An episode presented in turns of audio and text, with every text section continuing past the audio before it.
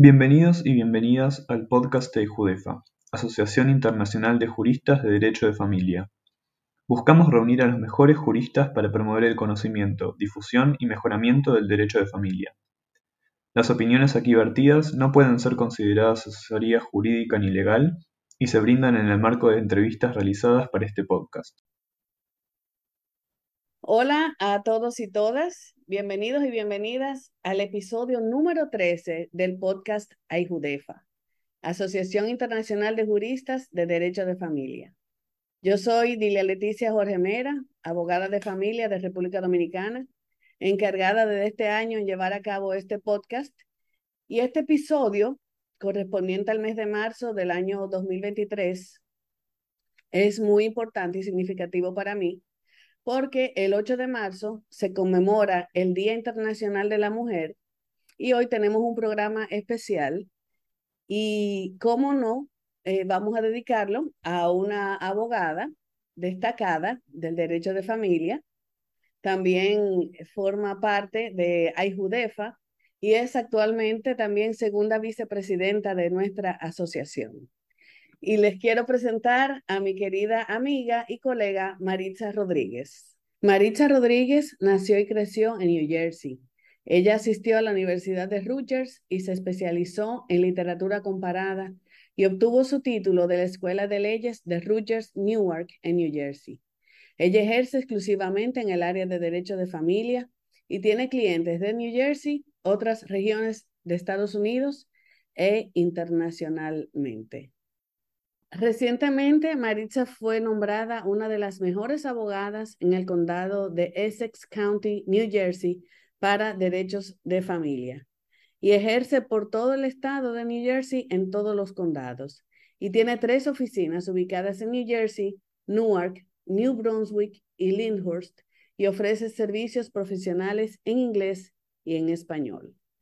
Hola, Maritza. Gracias, Dilia. Te mando un gran abrazo. Muchas gracias, muchísimas gracias por dedicarnos este tiempo. Estoy súper contenta de que estés con nosotras y nosotros en este mes de marzo, que como ya dije, se conmemora el Día Internacional de la Mujer.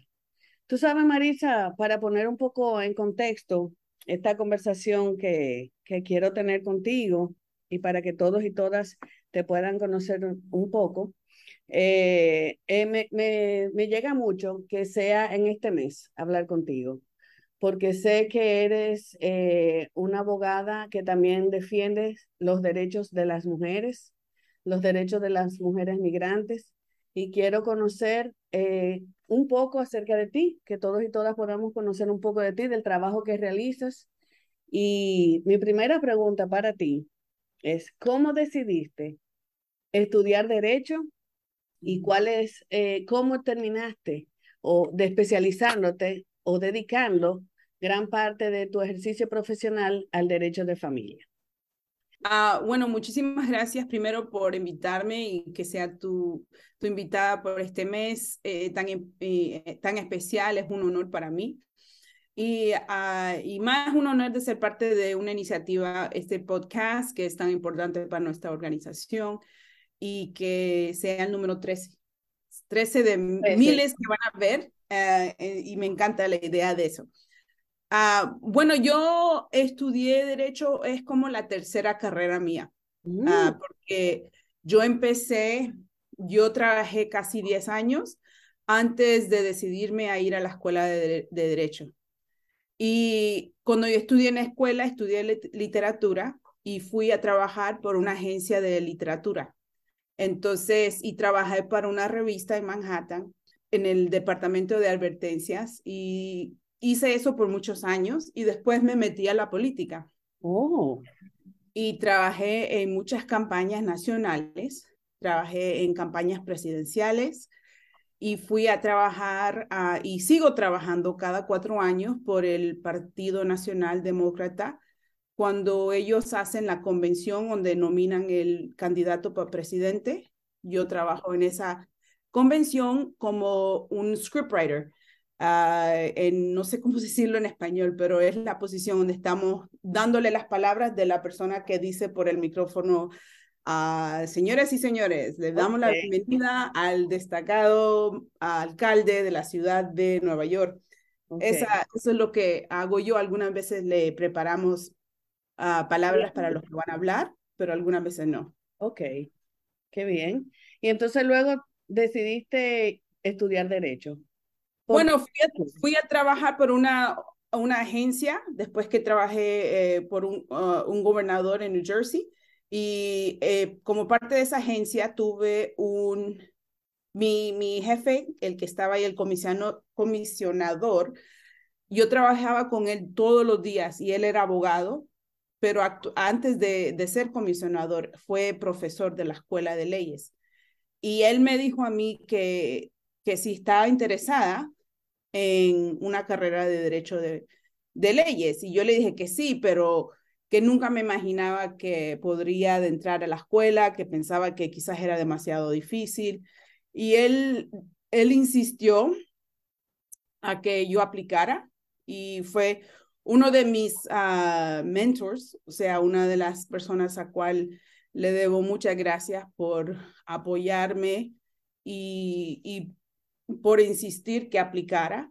Okay. Y fue por él que apliqué y gracias a él también ese apoyo y entré a la Escuela de Leyes. Entonces fui casi 10 años después que me gradué, entré y continuaba trabajando de día y iba a la Escuela de Leyes en la noche, de 6 a 10 de la noche. Qué bien, qué bueno. No conocía esos inicios tuyos, ¿verdad? Que ya tenías otra profesión. ¿Y cómo, Maritza, terminaste dedicándote al derecho de familia? ¿Qué te motivó a entrar a esta materia, esta área del derecho? Sí, bueno, me encanta, para mí el derecho de familia era tan práctico, era ayudando a una persona. Yo, como parte de uno de los trabajos que hacía mientras que estudiaba, trabajaba en el hospital de pacientes que estaban bajo el cuidado de psiquiatras. Uh-huh. Y para mí eso era uno de los más difíciles, casos, porque la gente era súper débil y vulnerable. Entonces, para mí, cuando tuve una clase de derecho de familia, para mí en ese instante sabía, esto es lo que quiero hacer. Me encanta, se tiene que ayudar a las personas. Ser bien práctico en la corte familiar siempre te ayuda a tratar de ser creativo y ayudando a personas todos los días. Qué bien. Eso es lo que me trayó. Y veo que tú te dedicas prácticamente exclusivamente al derecho de familia.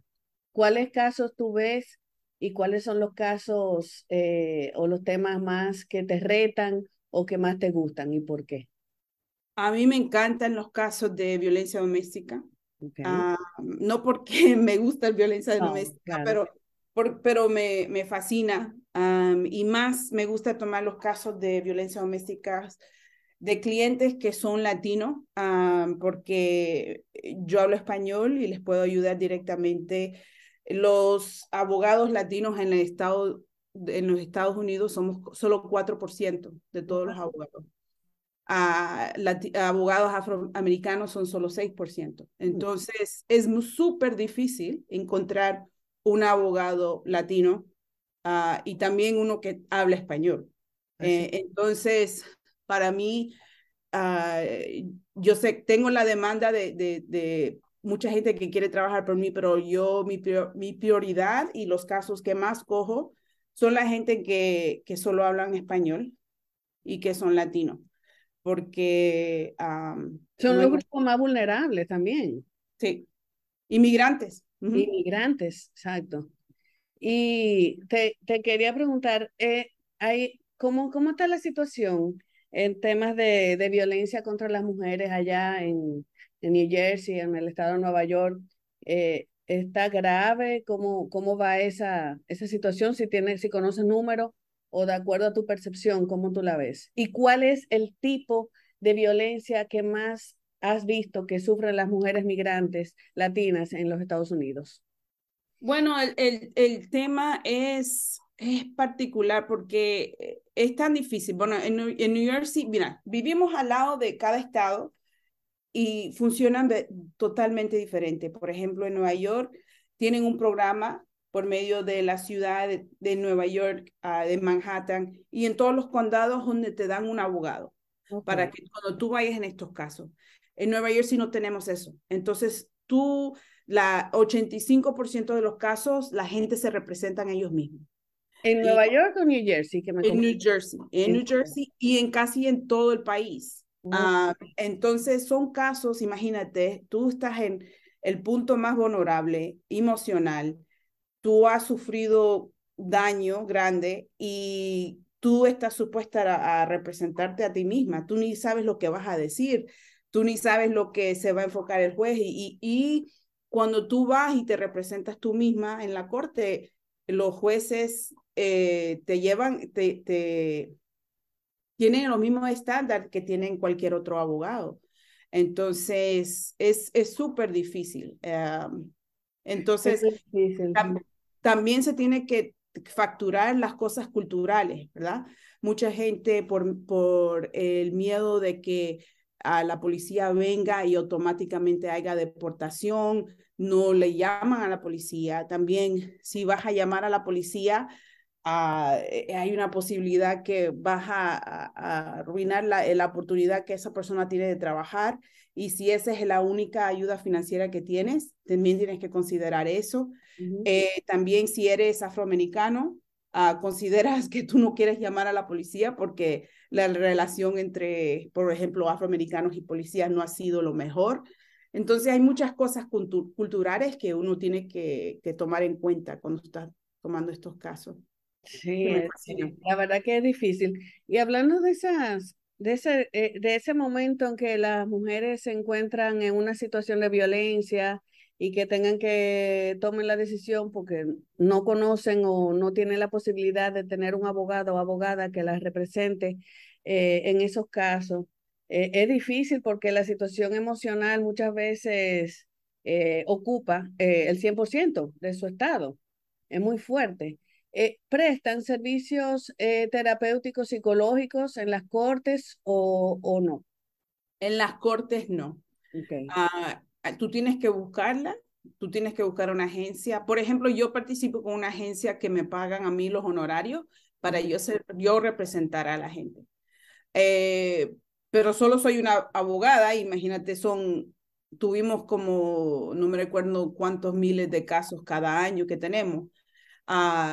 Son, creo, en el estado 52,000, algo así. Entonces... no puedo hacer mucho, pero estoy haciendo algo. Claro. Pero esos servicios no son parte del sistema de la corte. Ok.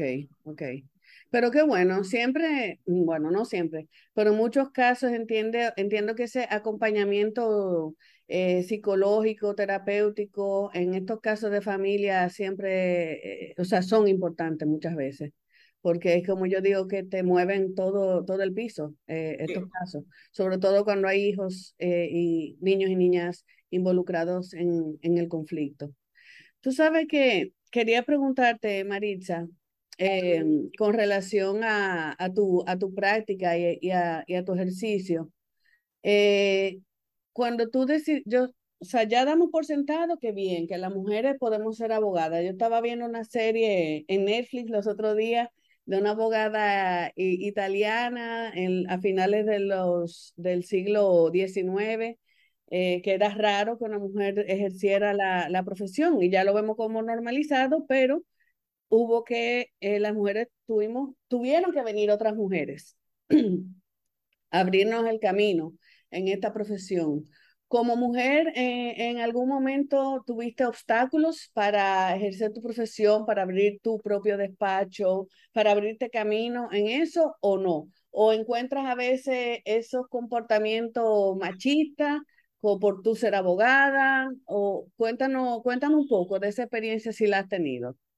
Bueno, es una pregunta muy buena porque no es necesariamente que lo he tenido la experiencia de como... tener que encontrarme obstáculos por ser mujer. ha sido más obstáculos por ser latina. Porque recuerda, como te dije, los latinos acá solo hacen 4% de abogados. So, somos muy pocos. Tenemos 90,000 abogados en Nueva Jersey. So, imagínate cuántos, somos muy pocos. Sí. De los abogados que somos latinos en Nueva Jersey. Entonces, y en Estados Unidos. Entonces, siendo latino, algunas veces ha sido algo, y también hija de inmigrantes, primera generación, la que la llamamos acá, yo soy primera generación, se refieren a niños, a gente como yo, que somos hijos de inmigrantes. ¿De dónde es tu padre? Bueno, mi papá es de Ecuador, mi mamá es de El Salvador. Ok. Entonces se conocieron acá, yo nací acá. Okay. Entonces, como yo fui la primera generación con mi hermano, fuimos al colegio acá, pero mis padres nunca fueron al colegio. Yeah. Y entonces no, también no fueron al colegio y también no fueron a la escuela de leyes. Entonces no teníamos nadie en nuestra familia para preguntarle, para aprender de lo que es networking, de qué es lo que yo debo de estudiar, o que si estoy interesada en esta carrera, qué es lo que debo hacer. Entonces, estábamos aprendiendo todo eso nosotros por primera vez. Entonces, esos eran casi los obstáculos que teníamos mucho. También de no tener esas relaciones cuando uno está en la escuela de Derecho, de que no sabes qué carrera quieres seguir o a dónde debes ir a trabajar. O sea, todo eso... como primera generación, tienes esa experiencia cuando estás acá.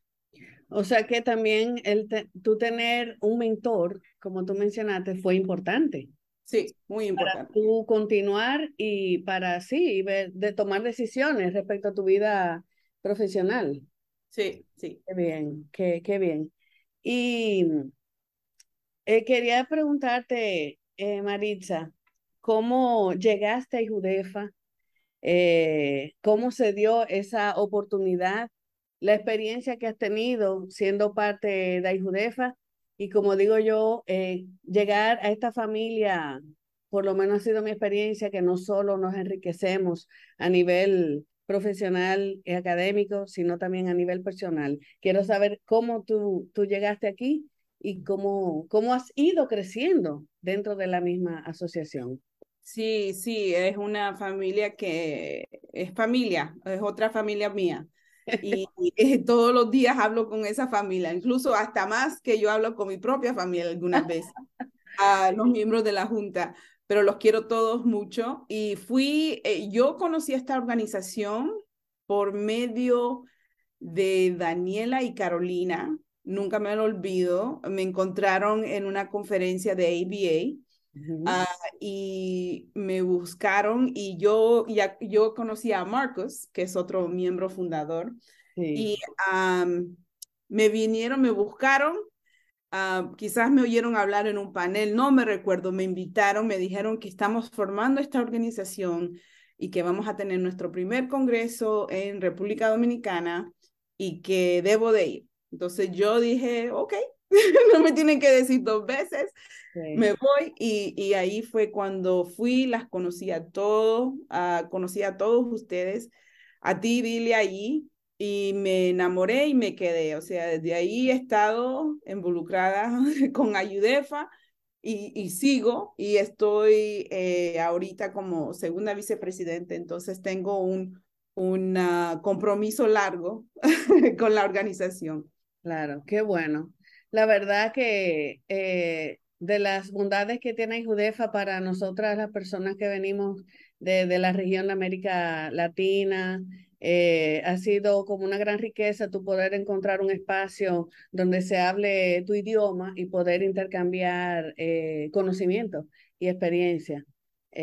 ¿Cuál ha sido tu experiencia con relación a eso? ¿Cómo te has sentido en eso, de que seamos una asociación que habla español? Sí, me encanta. O sea, yo creo que es lo más, es una de las características más fuertes, y si no, la más fuerte que tiene la organización, porque es dedicada a eso, de unir a la gente de la habla hispana, de países habla hispana, para estar ahí, de hablar de sus casos que ellos mismos son tan apasionados de esos casos y me encanta. O sea, yo he sido parte de muchas organizaciones que ya llevan muchos años en estar establecidos, pero lo que los distingue a nosotros, aunque seamos pequeños todavía y creciendo, es que tenemos es como estar en una familia, y todo el mundo lo dice. Al venir solo a un congreso siempre dicen que es increíble, se sienten como que si están en una gran familia. Es como si toda tu familia estuviera en un cuarto y todos son abogados. Imagínate. Y que se apasionan de las mismas cosas, tienen las mismas experiencias. Me recuerdo que oyendo, creo que no me recuerdo quién fue, pero de Londres, que ella tenía la misma conversación que yo había tenido con mi cliente en Nueva Jersey hace un día. Entonces que tenemos tanto en común y que nos une el idioma. Así es, qué bueno. Mira, Maritza, ¿cuál sería tu consejo para una mujer que tenga ascendencia latina, que esté en Estados Unidos, abriendo ese paso también en el mundo del derecho? ¿Cuáles serían tus sugerencias para poder continuar creciendo a nivel profesional y personal también, de acuerdo a tu experiencia? ¿Qué tú le dirías a una persona, a una mujer que se acercara a ti? ¿Qué hacer? ¿Qué hago, Maritza? ¿Por dónde me voy? Bueno, sí. Empieza siempre con los mentores. Yo tuve uno para empezar, para que el que me dijo y me presionó, dijo, métete a esta carrera. Y lo hice, y desde entonces solo ha crecido la lista de mentores que he tenido. Mucha gente que incluye tú, Daniela, Carolina, mucha gente de AIJUDEFA, y mentores son súper importantes para tu desarrollo en tu carrera. También yo sí creo mucho en que debes de aprender cuáles son las cosas que son tus, ¿cómo se dice? Strengths. Tus fortalezas. Tus fortalezas, porque muchas veces lo enfocamos mucho en las cosas que no hacemos bien, en vez de las cosas que son nuestras fortalezas. Y cuando tú estás en un trabajo donde tú puedes usar tus fortalezas siempre, nunca se siente como si estás en un trabajo. Eso es. Qué bueno ver ese lado. Sí, hay que buscar las cualidades positivas, como tú dices, las fortalezas que todos y todas tenemos para continuar hacia adelante y seguir creciendo. Tú sabes que quería preguntarte también, a nivel internacional, ¿también has tenido muchos casos? Bueno, casos de sustracción. ¿Ah? Y también hablando con abogados de otros países sobre ayudándolos como conocer o entender un poco más cómo funcionan las leyes de Estados Unidos para sus casos, para ayudarles a ellos. Y sí he tenido casos de sustracción. Sí, y yo sé que, bueno, ya tú dijiste, tenía una trayectoria, habías estudiado literatura, te involucraste también en temas políticos y sigues continuando con esa área. ¿Qué otras cosas, aparte de ejercer tu profesión, tú haces también? Si haces algún trabajo comunitario, aunque tu trabajo profesional tiene un componente comunitario importante, porque sí, tú trabajas con una asociación, como dijiste, pero quiero saber qué más haces a nivel profesional. Si vas a la universidad, si das clases, que me cuente un poco de eso.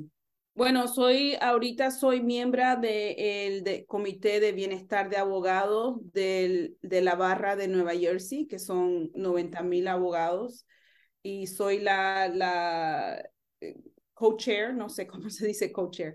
Está copresidiendo. Como copresidente del Comité de Bienestar de Abogados. Acabamos de hacer una encuesta de todos los abogados en nuestro estado y acaba de terminar de escribir un reporte sobre el estado de salud mental de los abogados. Con respecto a mi clase, ahorita este semestre estoy enseñando una clase del bienestar del abogado y profesionalismo a los estudiantes. Y estamos estudiando las varias encuestas que se han hecho en el Estados Unidos sobre la salud mental del abogado y de la salud mental de los estudiantes de derecho. Ay, que me encanta eso. Y eso me lleva a una de las preguntas que te tenía, porque entiendo que el tema de la salud mental, la pandemia del COVID puso a descubierto más el gran problema que tenemos a nivel mundial con la salud mental. Y si mal no recuerdo, he leído en algún lugar que una de las tasas altas de suicidio, los abogados están por ahí. Los abogados. Entonces, qué bueno que está eso. Y quería saber, ¿qué están haciendo en ese capítulo, no sé, de la ABA, ¿verdad? De bienestar de los abogados. ¿Y qué tú haces también para mantener tu salud emocional? Bueno, los abogados nacionales en Estados Unidos estamos al 4% del porcentaje que han contemplado suicidio. Wow. En Nueva Jersey llegamos al 10%. Entonces, está muy grave las cosas. Tenemos un porcentaje muy alto, casi 27 o 50. No me recuerdo el número exacto de ansiedad, de depresión, de gente que ha considerado yéndose de la profesión. Entonces, es algo que tenemos que tener mucha atención a esto. Estamos tratando de estudiar cuáles son las cosas que le ayuda a la gente a mantener su bienestar. Algunas veces son cosas tan simples como yoga. Estamos estudiando iniciativas que están haciendo los diferentes bufetes de abogados nacional, internacional y en este estado, para ver cuáles son iniciativas que tienen ellos que le está ayudando a los abogados. Puede ser iniciativas de mentorship, puede ser iniciativas como tratando de ver cómo pueden tener más acceso a salud mental acá en Estados Unidos. Teniendo seguro de salud es algo súper, a menos que tengas un trabajo que te lo dé, tú lo tienes que conseguir por ti mismo. Yeah. Y no toda plan que te vayas a coger es bueno.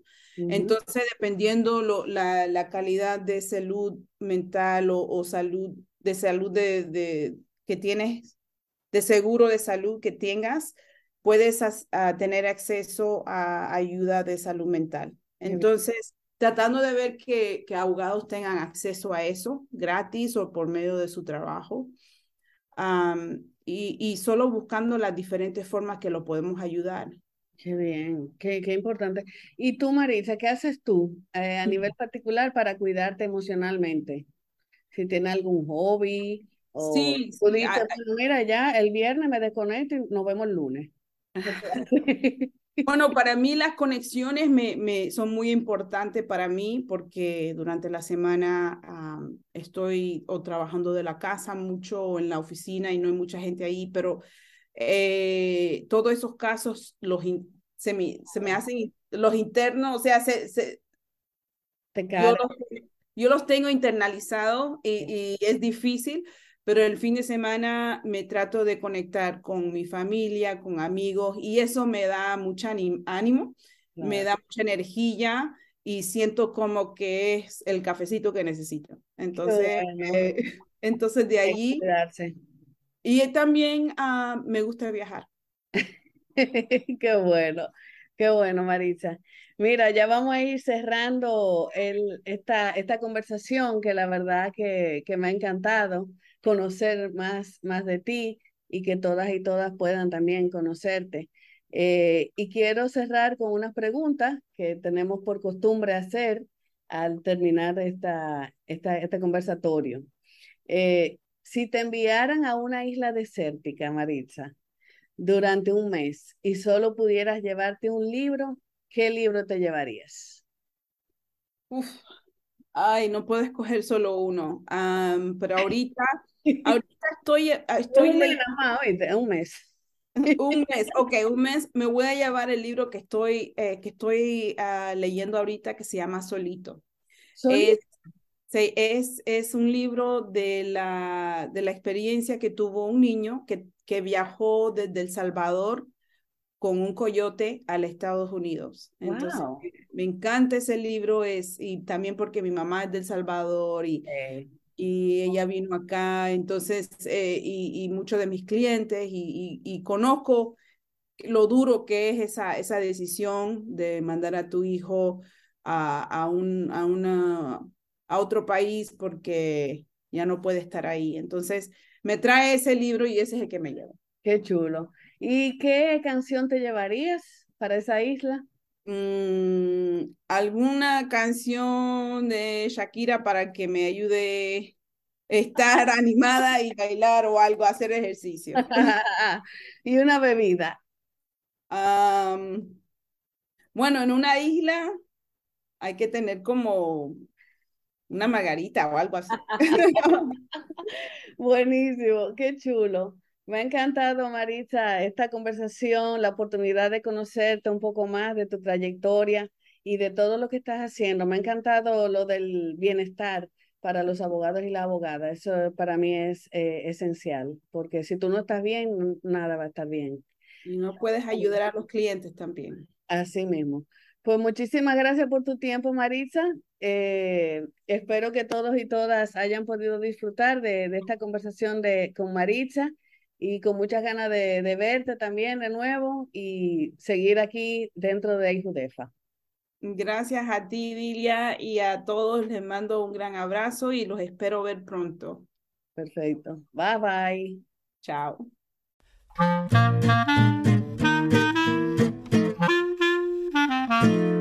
Pueden encontrar toda la información sobre AIJUDEFA en nuestra web www.aijudefa.com o en nuestras redes sociales. Gracias por acompañarnos y hasta el próximo episodio.